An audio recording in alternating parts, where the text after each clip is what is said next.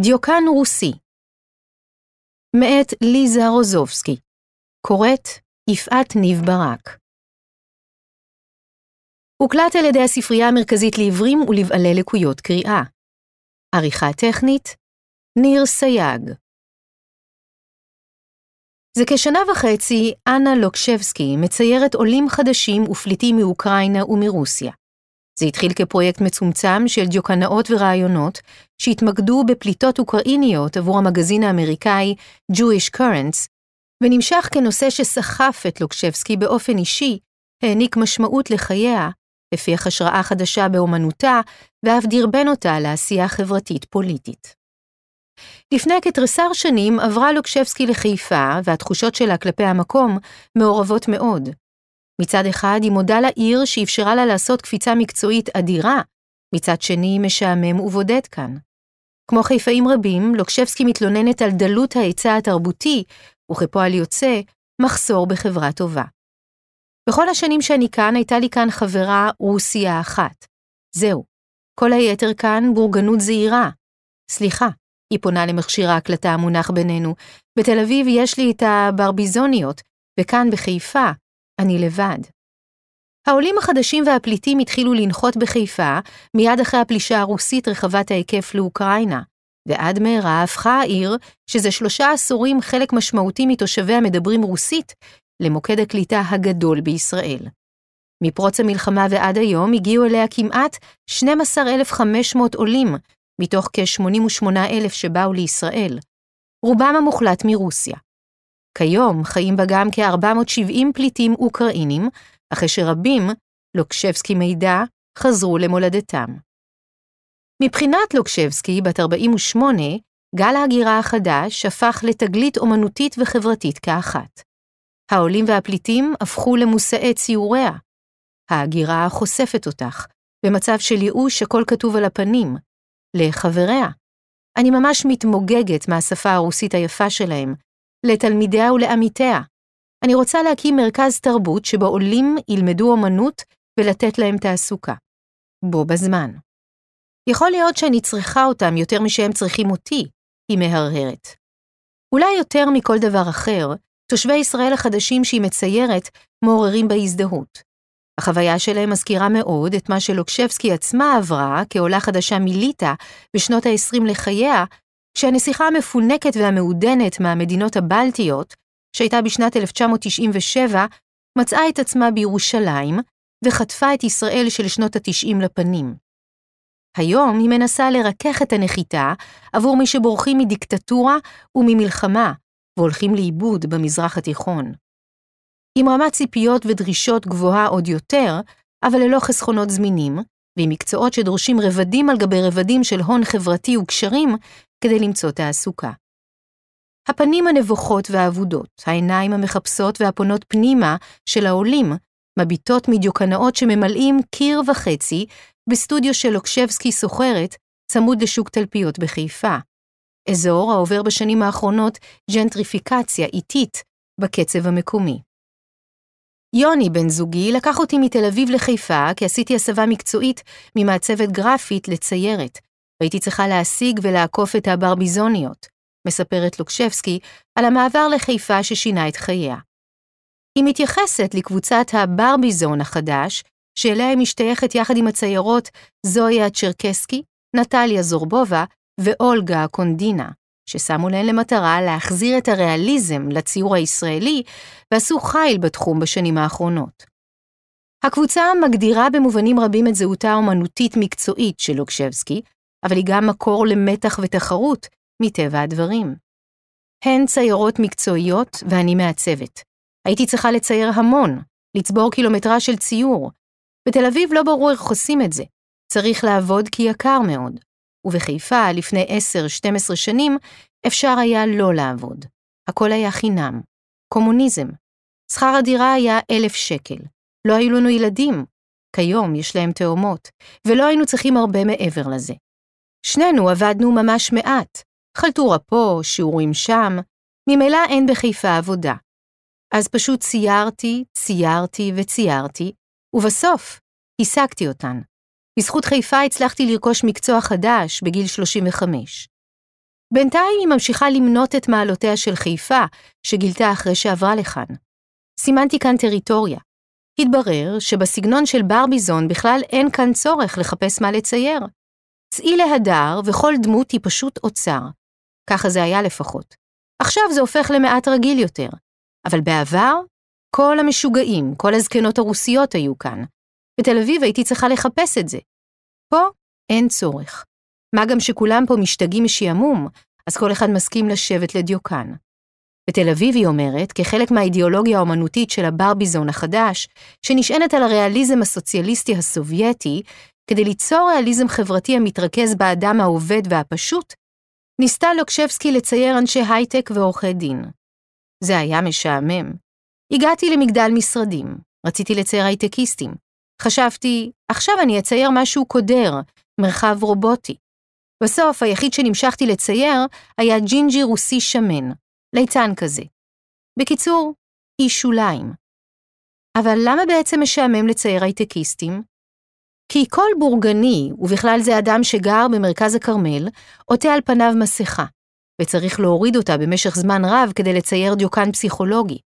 אחרת זה יהיה סתם דיוקן של פלוני. או שצריך להכיר אותו במשך עשר שנים. בהדר אין שום מסכות. את לוקחת איזה בנדיט מדונייצק וישר יכולה לעשות תערוכה רק מהדיוקנאות שלו. כל התערוכה שלי במוזיאון חיפה הייתה על זה, אנשי השוליים של הדר. לאחר הרהור היא מוסיפה, אני חושבת שרוסים באופן כללי פתוחים וכנים יותר. הם נמצאים במין מונולוג אקזיסטנציאלי תמידי, שיכול להיות מופנה לכל מי שמוכן להקשיב. הסטודיו של לוקשבסקי אינו מותיר מקום לספק. היא מכורה לדיוקן. זה נראה מוזר על רקע האמנות הישראלית, היא אומרת במודעות מוחלטת. לפעמים אני רוצה לעסוק בדברים פורמליים יותר, לערוך ניסויים פלסטיים. הרי ציור עכשווי עוסק בשאלה איך הצבע זורם על הבד. אבל כשאת רוצה לעסוק בתופעה חברתית, בפסיכולוגיה, כל פרט חשוב, כל מילימטר משחק תפקיד. אף אחד לא עוסק בדיוקן פסיכולוגי, כנראה שגם אין לזה דורש. היא מהרהרת וחוזרת בה. זה כמו רומן רוסי, ריאליזם פסיכולוגי. זה מה שאני הכי אוהבת. גם בסרטים, גם בסדרות, גם בספרות. שום דבר חוץ מזה בכלל לא מעניין אותי. טולסטויבסקי. תערוכת היחיד של לושקבסקי במוזיאון חיפה, טיפוסים, שעצר קובי בן מאיר בשנה שעברה והוצגה במשך כמעט חצי שנה, העלתה אותי לרמה חדשה לגמרי בעיר, ובכלל בעולם התרבותי המקומי, היא אומרת. אבל השיא הזה גם הוביל למשבר יצירה. לא הבנתי מה אני עושה הלאה. זהו, ציירתי את הדר, ניתחתי אותה לחלוטין, ואז הגיעה ההצלה בדמות החבר'ה העולים. במקביל לציור ניהלה לוקשבסקי עם גיבוריה שיחות ארוכות ומהנות. כשאת מציירת אדם מהתבוננות, כדי שהפנים שלו לא ימותו, את חייבת כל הזמן לדבר איתו. בהתחלה צריך להרגיע אותם עם כל ענייני ההגירה. אחר כך להוביל אותם לספר מה הם עשו לפני ההגירה, ואז מתחילה השיחה האמיתית. על מוסקבה וסנט פטרסבורג, על ימינו כערי בירה של תרבות, על מה שקרה שם בזמן האחרון ואיך הכל התהפך. כולם חיו שם בסדר גמור, חלקם חיי מותרות ממש, היא מתארת.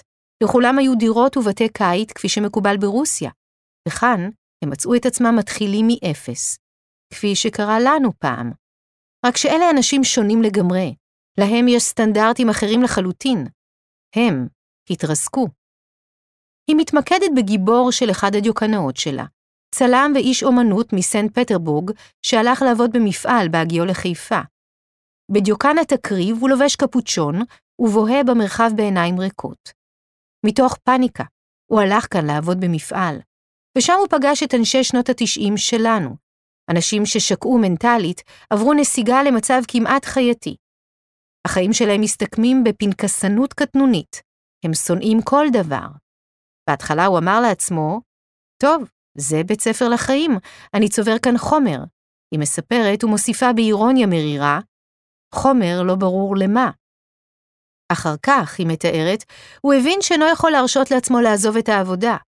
הם חיים מהיד לפה, כפי שכולנו חיינו פה. צריך לשלם ארנונה. הם צללו הישר לתוך הבעיות האלה. רוב האנשים שקעו בדיכאון, מסכמת לוקשבסקי, את היכרותה עם המצב הקיומי של העולים שאליהם התחברה. אבל חלקם שומרים על חיות ואופטימיות, התאהבו בישראל, יש להם תוכניות מלוא החופן. למשל לודה, חוקרת תרבות וסופרת. היא החליטה שתהיה ספרית. היא לומדת עכשיו, למרות שהיא עוד מעט בת 60, ותכף כבר לא תוכל לעבוד כספרית מבחינה פיזית. במקביל היא מנסה להמשיך לכתוב, ונתקלת כל הזמן בכך שהעניינים פה שונים. זה עולם אחר. היא אספה כבר חומר שאמור להספיק לספר שלם על הבאו-האוס של חיפה, אבל זה לא מעניין אף אחד.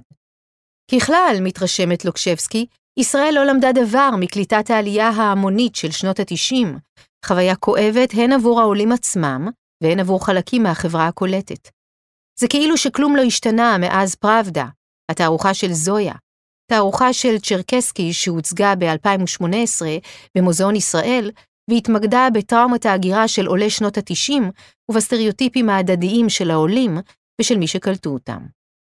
לא למדנו כלום, הכל אותו הדבר. פרופסורים שמטאטאים רחובות. ההוא הלך למפעל, בריונות בבתי הספר, גם מצד המורות, בריונות מצד בעלי דירות. אבל אם בשנות ה-90 נחשול העולים שהגדיל את אוכלוסיית ישראל בכ-20% בתוך שנים ספורות לא אפשר להתעלם לחלוטין מהבעיה, הרי עכשיו, אומרת לוקשבסקי, עשרות אלפי העולים החדשים לא מעניינים אף אחד. זהו עיוורון שעלול להתגלות כטרגי, היא טוענת, מכיוון שההווה של העולים הוא העתיד של חלק מהישראלים. ישראלים עסוקים, ובצדק, בבעיות שלהם. היא אומרת ברמז למחאה נגד הממשלה וצעדיה. הם בכלל לא שמו לב לעלייה הזאת, וחבל, כי זה אותו התהליך בדיוק.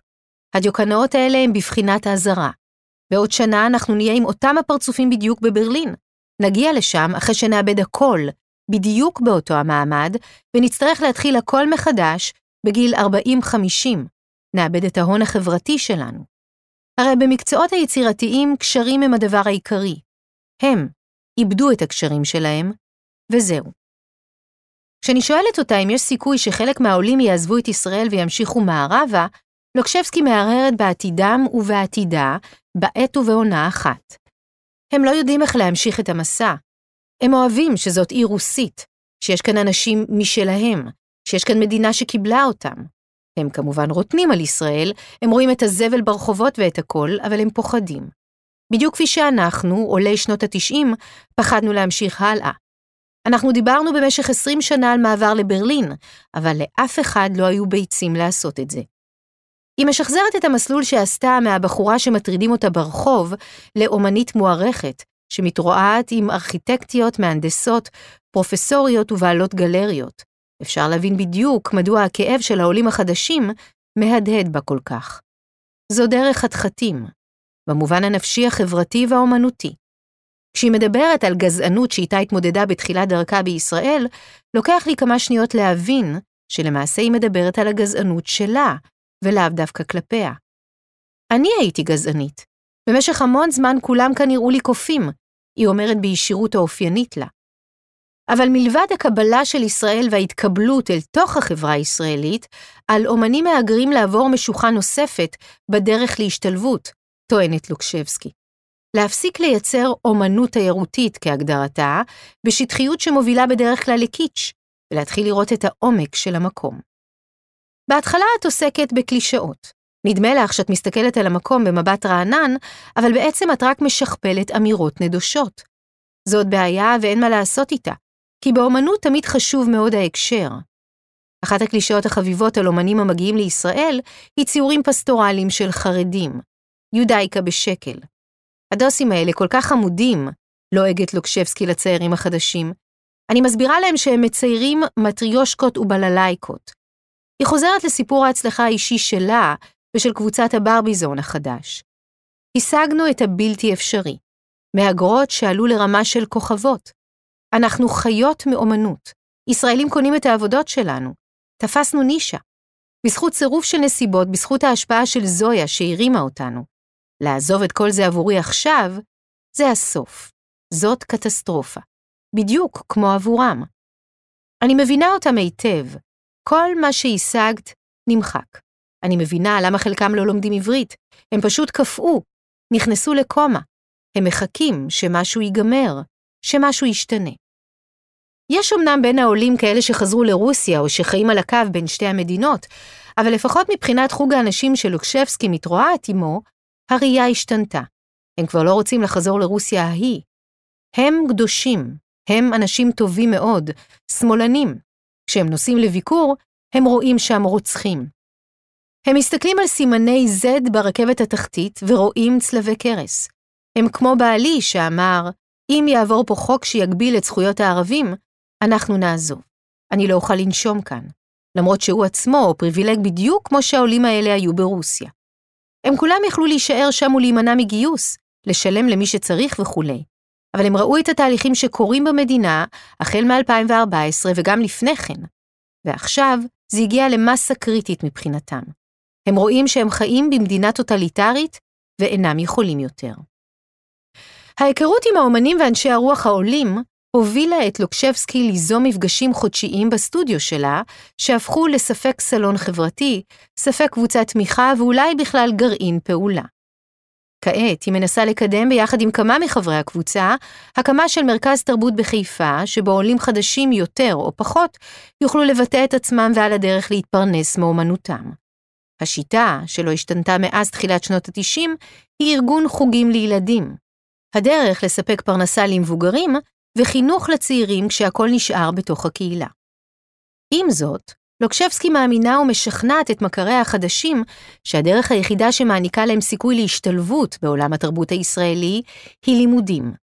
למען האמת, רוב האנשים כאן בחיפה אינם סלבריטאים, היא אומרת. מרבית הסלבריטאים בתל אביב, יש להם מספיק קשרים וכסף. כאן יש אומנים נורמליים, שתכלס צריכים ללמוד אומנות מחדש. זו העצה הראשונה שאני נותנת לכולם, ללכת לאקדמיה ישראלית.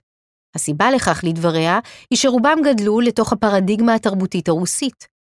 התרבות הרוסית ענקית, ולא היה להם מחסור בשמות, ביחסים, במורים, אבל כדי ללמוד להסתדר בתוך מערכת חדשה, צריך להכיר את ההקשר.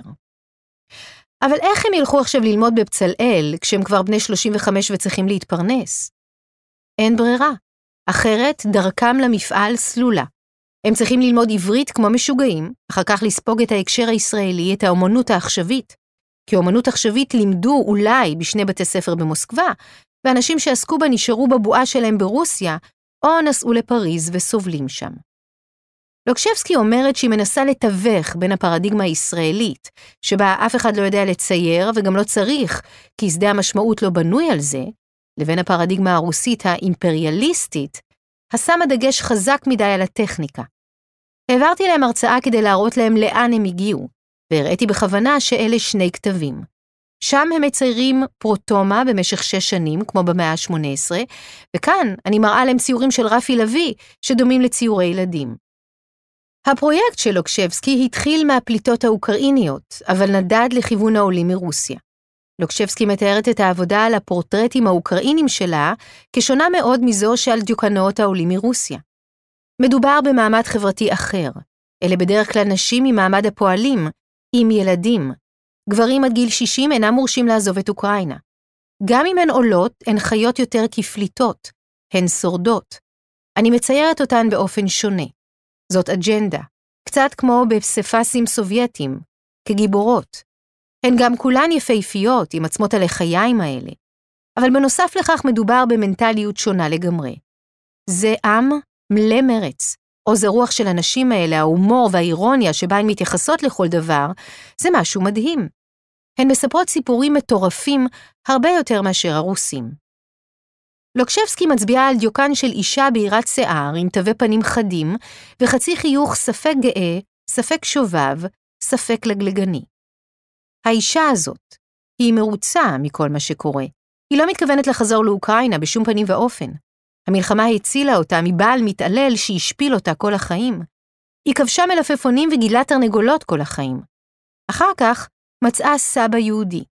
בעלה הקנית אותה ואמר שאין סיכוי שהיא תצליח, אבל היא קיבלה את מסמכי העלייה ואמרה, אז מי יצחק עכשיו? היא הביאה לכאן שני ילדים, היא רוצה לשלוח אותם לפנימייה ולחיות למען עצמה. והיא חוגגת את החיים. יש לה גברים אחד אחרי השני, ערבים, יהודים. הלכתי איתה לשתות קפה, וגברים באים לקראתה כמו גל עם הלשונות בחוץ. אישה נוספת שחזרה בינתיים לאוקראינה, סיפרה ללוקשבסקי על התלאות שעברה בישראל. אלה פשוט סיפורים משנות ה-90. היא הייתה פליטה כאן ועבדה באופן חוקי למחצה בניקיונות. ישראל נוקטת כלפי נמלטי המלחמה האוקראינים ומבקשי מקלט ממדינות נוספות מדיניות של אי-אכיפה מבלי להעניק להם אישור עבודה רשמי. או שהבוסים השפילו אותה, בעטו בדלי ואמרו לה תנקי, או שאלה היו גברים שבפעם השלישית שהייתה מגיעה לניקיון, היו פוגשים אותה עם יין ונרות ואומרים, לא צריך יותר לנקות. זה קורה ממש עכשיו, בימינו, כי היא אוקראינית. והיא אומרת, באוקראינה אדם כזה היה נחשב חולה נפש. אצלנו זה לא קורה. הבדל חשוב נוסף בין מושאי הציור מאוקראינה ומרוסיה, לדברי לוקשבסקי, הוא בכך שלאוקראינים יש תקווה. הם מבינים שהם יחזרו לאוקראינה, הם למדו לאהוב אותה. רוב מי שפגשתי, ראיינתי וציירתי, כבר חזרו. אפילו אלה שלא היו פטריוטים, הפכו לפטריוטים. ואילו הרוסים? מה הם יעשו?